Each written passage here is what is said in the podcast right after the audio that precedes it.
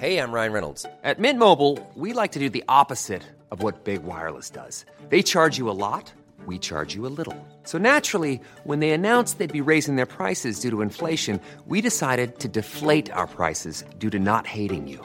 That's right. We're cutting the price of Mint Unlimited from $30 a month to just $15 a month. Give it a try at mintmobile.com slash switch. $45 upfront for three months plus taxes and fees. Promo for new customers for limited time. Unlimited more than 40 gigabytes per month. Slows. Full terms at mintmobile.com.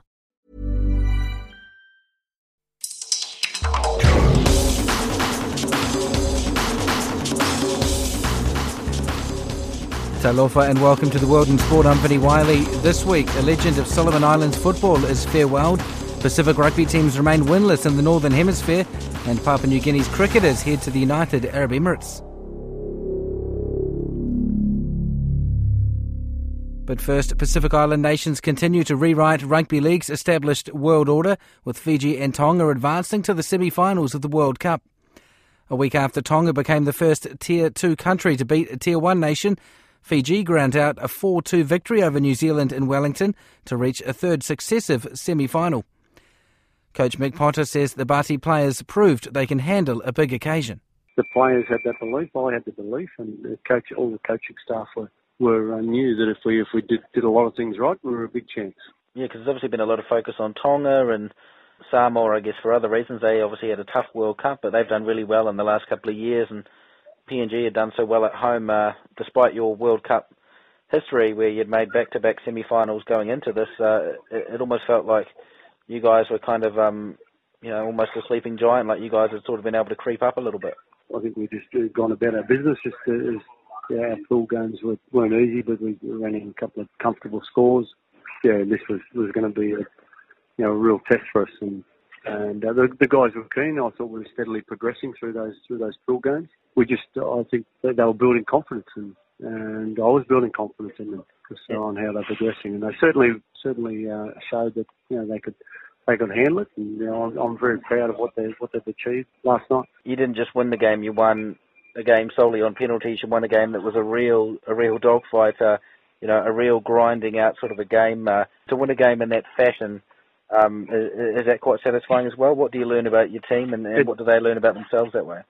My focus has, been uh, in the last couple of games has been also on defence, and and I thought um, I thought as I said I, I thought we steadily got better and better through our pool games with our defence, and and you know I, I thought that really stood up in this particular game. I, I knew the Kiwis would have a, a whole lot to throw at us, and and they did. You know, I, I thought our, our middle defence was outstanding, and our edge defence was great as well. And you know, they they only made a, a few breaks on us, but but we we scrambled well to uh, to cover that up. So um, they had some big players there, and and uh, I thought our guys did did a good job on on stopping offloads, and and that that just set us up, I think, for getting into a grind and in the end it come down to a couple of penalty goals. Looking forward to, to this weekend, Mick. It, it's not new territory for Fiji, of course, for the Bati, is it? Because you guys have made now three consecutive World Cup semi-finals, which in itself is a, a phenomenal achievement, um, especially for a Tier 2 nation. I, I think it's a great achievement for the players and, and what they've done up until now, and uh, it probably shouldn't go unnoticed this particular one as, as, well for their their effort. And I don't think many people give them a chance. I think um, they're underdogs by a long way, and as we will be this weekend. But, but um, there's plenty of fight in the in the Bati team, and you know that's that's what we love about them. They they try their hardest, and and uh, they secure the result on the weekend, and stranger things happened. So we'll we'll see how we go. Yeah, and a lot of strange things are happening at this World Cup, and a lot of them are Pacific Island sides excelling. Um, what have the Fiji Bati learned? Uh, I guess it was a bit before your time, but what have the Fiji Bati learned from uh, their previous two semi-final appearances at the World Cup? Both of those, of course, against Australia. So not only is it a familiar matchup in the semis, it's the same opponent as well. So some of your players, obviously, that were a part of that 2013. Well, you, prob- you, you probably, Vinnie, you need to ask them, mate, because I'm, I'm not qualified to answer that question. I, I don't know what they've learned from that. I'm, I'm sure that they've got some experience from the previous World Cup and, and will be better equipped for this one, the, the guys that were there. What have you made of the Kangaroos? They obviously are the benchmark uh, in International Rugby League. No doubt you've seen a little bit of them throughout this tournament and throughout the years. Uh, what, what have you made of them well, so far? They're the, the utmost professional, aren't they? They're, uh, there's no there's no uh, chinks in the armour. um, they concede very little in points wise, and, and they score a lot. And uh, they've got they've got a great leader with Smith, Slater, Cronk. They get them around the park, and they've got some really good plays that they come up with. And with Mal leading them, they're, they're, I'm sure there won't be any any slackening off. And uh, Mick, there's been a lot of talk about the Pacific nations and how well they've done, all four making the quarterfinals uh, at this World Cup. And your victory last night means that you know back-to-back weeks of a tier two nation beating a tier one country. Previously, it hadn't been done before. So, um, is this just a signal? Do you think? Of, is this is this going to become more common now going I forward? Think, is that possible? Yeah, I think I think there's there's more um, uh, island nations players getting into the NRL and and that experience and and the, whether it's state cup or in Queensland or New South Wales, that experience in, in those leagues and Super League is is standing them in good stead. There's more there's there's more that are, that are filtering into that those systems, and they're getting that good practice at a high level week in week out. So these tournaments, as, as more more players get into those systems, they're um, they just those island nations are going to get better and better. And you know, I can't see it stopping because those type of physiques and, and guys and women, to be fair, are, now playing the game. They're they're um, they're built for it. They're athletic. They they've got great skill, great great vision. And when you've got two Pacific Island teams in the semi-finals of a Rugby League World Cup, uh, is this the moment where things are really going to change now in terms of you know a lot of talk about uh, you know, evening up the playing field, evening up the payments maybe, and and maybe maybe some of these tier two nations aren't tier two nations anymore. Maybe they they need to be treated like tier one nations. Do you, do you think something's going to happen ha- have to happen after this well, tournament? To... That, that's up to the individual countries. I would have thought to, to promote them in that in that fashion. There's becoming enough of of those type players to be classed like that, but I suppose you have to earn the earn the right in your in your playing ability and and command that that rate that ranking. I suppose that's the powers that be. That's the international board, I think. And uh, Mick, is there anything in particular you guys are looking to work on this week? Uh, you obviously had a, a, great victory, but is there no doubt there are some things there that you would, would like to see your team improve on? Well, we'd, we'd like to score a try. It would be nice. Just there's been improvement if we could if we could just um, get our attack flowing. Um, we, we certainly uh, tried really hard, but um, the Kiwis' defence was, was just as good as ours as far as you know, nullifying each other. It was, it was a dour game in a way, but there were some opportunities created by both teams, but we couldn't quite get the icing on the cake to get the try. So yes, we, we want to improve our attack, but I'm, I'm focused on our defence and, and stopping the Aussies. And if if you can stop them, then then there's still a chance of, of scoring points. That's the Fiji Bati coach Mick Potter. So Fiji will face Australia on Friday night in Brisbane for a spot in the final, with Tonga and England squaring off a day later in Auckland. A funeral service was held this week in Honiara to remember the life of former Solomon Islands football international Commins Menapi. The 40 year old, who scored more than 30 goals for his country, died at home in the early hours of Saturday morning and is survived by his wife and children. The chief executive of the Solomon Islands Football Federation, Joseph Bosso, says Menapi leaves a lasting legacy. Uh, the news has come as a shock for everyone, and um, we are very, very um, and with the family um, at the moment, um, sharing with them the um, uh, difficult uh, time of remembering Commins. But I think um, in the Pacific as well, uh, left his mark in the um, Australian football scene, New Zealand, and um, elsewhere. So um, I think it is a time for Oceania football family to remember um, one of the greatest footballers to ever come from the Solomon Islands.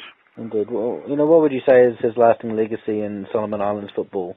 obviously those two goals against Australia is something that people talk about a lot in 2004. Um, but you know he's obviously played a number of games for his country and um, you know had success at club football as well. Commins is a very is very much an everyday figure in football in Solomon Islands. You um, cannot mention his name to people without them knowing um, his um, legacy and his uh, caliber as a, as a player. And um, I think he really made the mark for him for himself to be remembered long through time with, with those two goals uh, against Australia. But um, in the local club scene, he is a unique player who, re- for me, really embod- embodies the um, the um, football persona in terms of how he works hard and the discipline that goes into um, his training and his um, commit, commitment with with his clubs and also with the national team. and also beyond his playing days, he was still around trying to pass on his um, his experience and his knowledge to the younger players. Yes, he'd also been coaching uh, national teams, national age grade teams, and I think uh, just earlier this year or, or just last month he was, um, you know, getting a new license, at, you know, B license with Oceania Football. So he was still heavily involved and still trying to upskill. Yes, he, he was first brought on um, into, you know, after um, completing his time as a player, joined the, the Just Play program with the Solomons Football Federation and um, was one of the first people to uh, we um, engaged to work with uh, communities in, in rural areas in Solomon Islands, and he was very it was very good to work with him because of his name and and uh, young young players were young kids were just eager to meet him. Um, but yeah, correct. He was part of the um, OFCB license course just recently, and uh, it was uh, really an important platform for him to further his skills and his uh, career as a coach. But unfortunately, that's come to um, a very sad uh, stop. And um, are you able to tell me how he passed, or was it just in his sleep, or is that not something that is to be released yet, or? We've known that he has been unwell for a while. Do not really know the the details of his illness, um, but um, he, earlier this year he also he was uh, very sick during the OFC Champions League, and he missed some of the games that his club played in the competition because of the illness.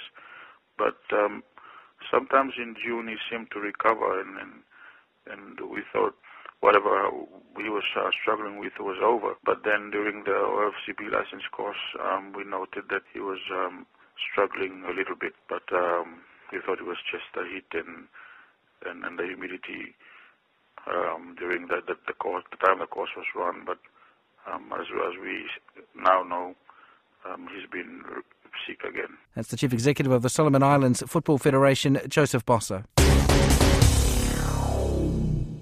Samoa, Fiji, and Tonga suffered further defeat on their Northern Hemisphere rugby tours at the weekend. The Flying Fijians pushed Ireland all the way in a 23 20 defeat in Dublin, while the Ikale Tahi were thrashed 39 6 by Japan. Manu Samoa slumped to a 17 13 defeat in Romania and technical advisor John Schuster admits the squad has gone backwards. We felt that we uh, we'd taken uh, so many steps forward uh, against Scotland, and uh, uh, but we uh, we lost ground a week a week later against Romania. Um, it was.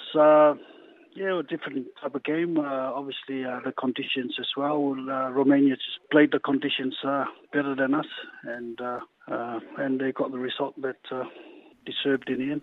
There's a lot of kicking in the in, in the match. Um, do you, there's a bit of pressure on the team, obviously. Does that does, does that seep in? Do you guys do you guys feel that? I know I know your fans are very passionate and quite demanding, but uh, yeah. no, knowing that you haven't got that win yet for 2017, and this is your last test, and it's against yes. England, who are ranked second in the world. Um, mm. You know, is that is that something that's on the minds of the squad? Uh, very much so. Yes, uh, uh naturally it is, uh, and like you said, it's our last Test match of the year. And uh, no, from from our point of view, it's uh, I mean uh, there's no doubt in the uh, task at hand.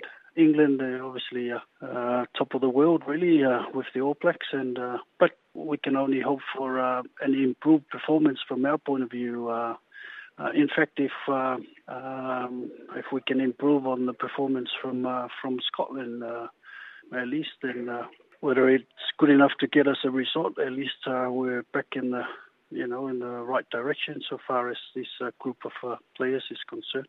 As difficult a challenge as England will be, um, you know they are one of the top teams in world rugby, and these are the sorts of games that players love to play. Uh, um, obviously, um, you know it's going to be a real a, a, real test, and I guess it's something that you know will be pretty easy to get up for to motivate yourselves for. Uh, definitely, yeah, and uh, we've talked about that uh, for our preparation. It's uh, you know it's uh, every player's dream really to uh, play against the best in the world, and these opportunities don't come around too often in in one's career. So you know that message was was well and truly drilled into them, and uh, we're hopeful that uh, you know it, uh, it makes some kind of difference. But so far, we've been preparing well. Uh, we suffered a few injuries as well after Scotland, and uh, everyone's on board now. And uh, you know, we, we're, we're positive about it. It's like I said, there's no doubting the the task at hand. Uh, England will be extremely difficult. They're playing really good uh, footy. They're, uh, uh, you know, they're, they're almost a complete package, uh, so to speak. But uh, no, we're, we're quietly going about our business. We're we're not there to make up the numbers, so to speak. We're just, uh, you know, preparing ourselves for a much improved performance. And uh, obviously, this England match is very much in, spo- in, in, focus as well because you know the other week there was the talk that the uh, Rugby Football Union is is giving their Samoan counterparts uh, seventy five thousand pounds as a bit of a gesture, and obviously things are tight at the moment financially. Uh, World Rugby's come out overnight and refuted the chairman or prime minister's comments that the union is broke. Um, how, how, how do the how do the players, how do the squad deal with all that talk around the team and the union while they're obviously trying to prepare for a game of rugby? Um, it, it, hasn't been easy. I mean, uh, you know, with the social media and and, and all that, uh, it hasn't been easy. Obviously, uh, we're trying as much as we can uh, as a management group to uh, uh, steer the players away from from uh, that sort of uh, publicity. But we're doing well in that respect in, in trying to putting the focus on on the rugby and why we're here and the test matches that we're here to play and that and let others worry about that that situation. Having having not won a game in 2017 from a playing perspective, and obviously the coach Fuimaono has also been uh, a topic of debate because the fact the fact that the union selected him even though the panel hadn't opted for him as their preferred candidate. So, uh, amongst the whole squad, is there is there a feeling of something to prove? Yeah, yeah, no, I mean, uh, I can't comment too much on the on the issue with the with the head coach and so forth. But what I can say is that the, the you know the, the players are all uh, behind him, and the players are uh, all keen and all uh, willing to uh, to put out a uh, a good performance uh, for the last Test match of the year. That's Manu Samoa technical advisor John Schuster. The Papua New Guinea cricketers have flown to the United Arab Emirates for the final round of the ICC World Cricket League Championship and Intercontinental Cup. The Barramundis are second in the limited overs standings and still have a chance at claiming top spot, while they are ranked sixth of eight teams in the four day competition. Captain Assad Vala and his squad will play two games against Scotland later this week before the main event against Hong Kong. They're just um, preparation, but there will be ODI rankings as well, so they're as, as important as well. So we want to improve our ranking as we go along. So those games are really important for us going forward. And uh, I guess after the series that was in Port Moresby, uh, you guys are pretty familiar with them, so uh, another chance to lock horns and, and, and maybe get one back on them? Yeah, you know, we, we played them a couple of times now, so, you know, I don't think they'll make a lot of changes, and you know we've made one change. So you know it's gonna be a tough game, you know. But you know our main focus going there and playing good cricket and preparing ourselves the best we can. Assad, I think you guys went to the UAE a, a year or so back, or earlier this year, when uh, Dipak Patel was still the coach. Um, so how, how would you describe the conditions over in, in over there? It's pretty hot. The wickets uh, subcontinent they spin a bit, a lot, or sometimes, but you know, we we worked we worked on our game during the week off. I mean, sorry, during after the series against Scotland. So we're looking forward to that. There's no doubt about the work we have done. You know, we just have to prepare. We prepared the best we could. You know, there's no doubting we've done the hard work. So it's about going out there and enjoying the game and playing the best game we can. And uh, in, in, terms of the series against Hong Kong, you've got the I Cup game and the World Cricket League uh, Championship. Obviously, that World Cricket League Championship, the one day as you guys have been very strong there. Um, you still got an outside chance to finish top, haven't you? Yeah, we, we do, we do. You know, but there's something we would, uh, we need Netherlands to lose, and we need to win both. But you know, we, can't concentrate on what Netherlands have to do, but we just need to concentrate on what we have to do. You know, we can't focus on what they can do to get the results, but what we have to do is play well, prepare, prepare the best we can, and win our two games. That's all we need to do. Well, if the results go away, then we, we don't want to focus on other things. We just want to focus on what we can do well. A new coach coming on board. Obviously, you had uh, Jason Gillespie there for a few months um, after Dipak left. Uh, and I know he stays as a consultant coach, but um, uh, obviously he's busy with his Australian commitments again. So you've got the uh, former Australian women's assistant, Joe Dawes, or he's still a part of the Australian uh, women's uh, coaching panel, isn't he? So you've got Joe Dawes coming in. What do you guys know about him? we worked with him during um, the Scotland series. He was here he worked with us. So it is a really good guy. He knows a lot about cricket. He played a lot of cricket. and we, we need to tap into his experience and knowledge. He's worked with some some high quality teams and international teams. So, you know, we need to get into his brain and get the most out of it. You know, we love having him. This is the first series with him. So, you know, we're looking forward to it. I'm looking forward to working with him. The boys as well. Have you guys kind of got a little bit used to having the coaches chop and change a little bit over the last the last few months? Yeah, it's part of the game. So, you know, we, we don't want to, we can dwell on it. We just have to, you know, the new coaches is coming. We have to adapt and do our job. Keep working hard, get into the middle and our best. That's the PNG cricket captain Assad Vala, and that's the World in Sport for this week. I'm Vinnie Wylie, as always. Thank you very much for listening.